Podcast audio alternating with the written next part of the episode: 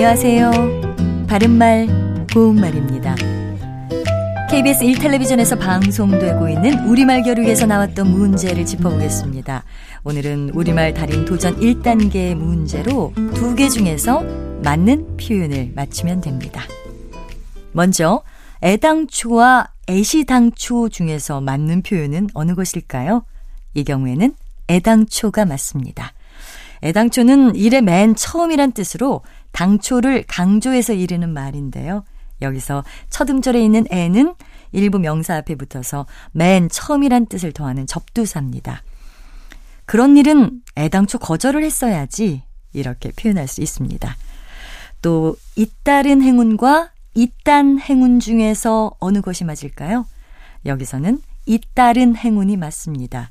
잇따르다는 어떤 사건이나 행동 따위가 이어 발생하다란 뜻의 동사고요. 이와 같은 뜻을 가진 표현은 있다와 달다가 합해진 동사 잇달답니다.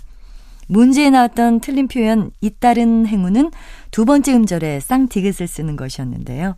있다와 딸다가 합해진 동사는 없으니까 맞지 않는 것입니다. 아, 만약에 두 번째 음절에 디귿을 쓰는 이탄이라고 한다면 그 경우에는 맞는 표현이 되겠죠. 마지막 문제.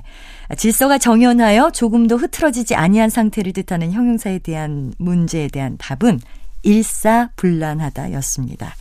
세 번째 음절에 아니불 자를 쓰는 표현이고요. 이 말은 한오리 실도 엉키지 아니하다는 뜻에서 나온 말입니다. 바른말 고운말 아나운서 변희영이었습니다.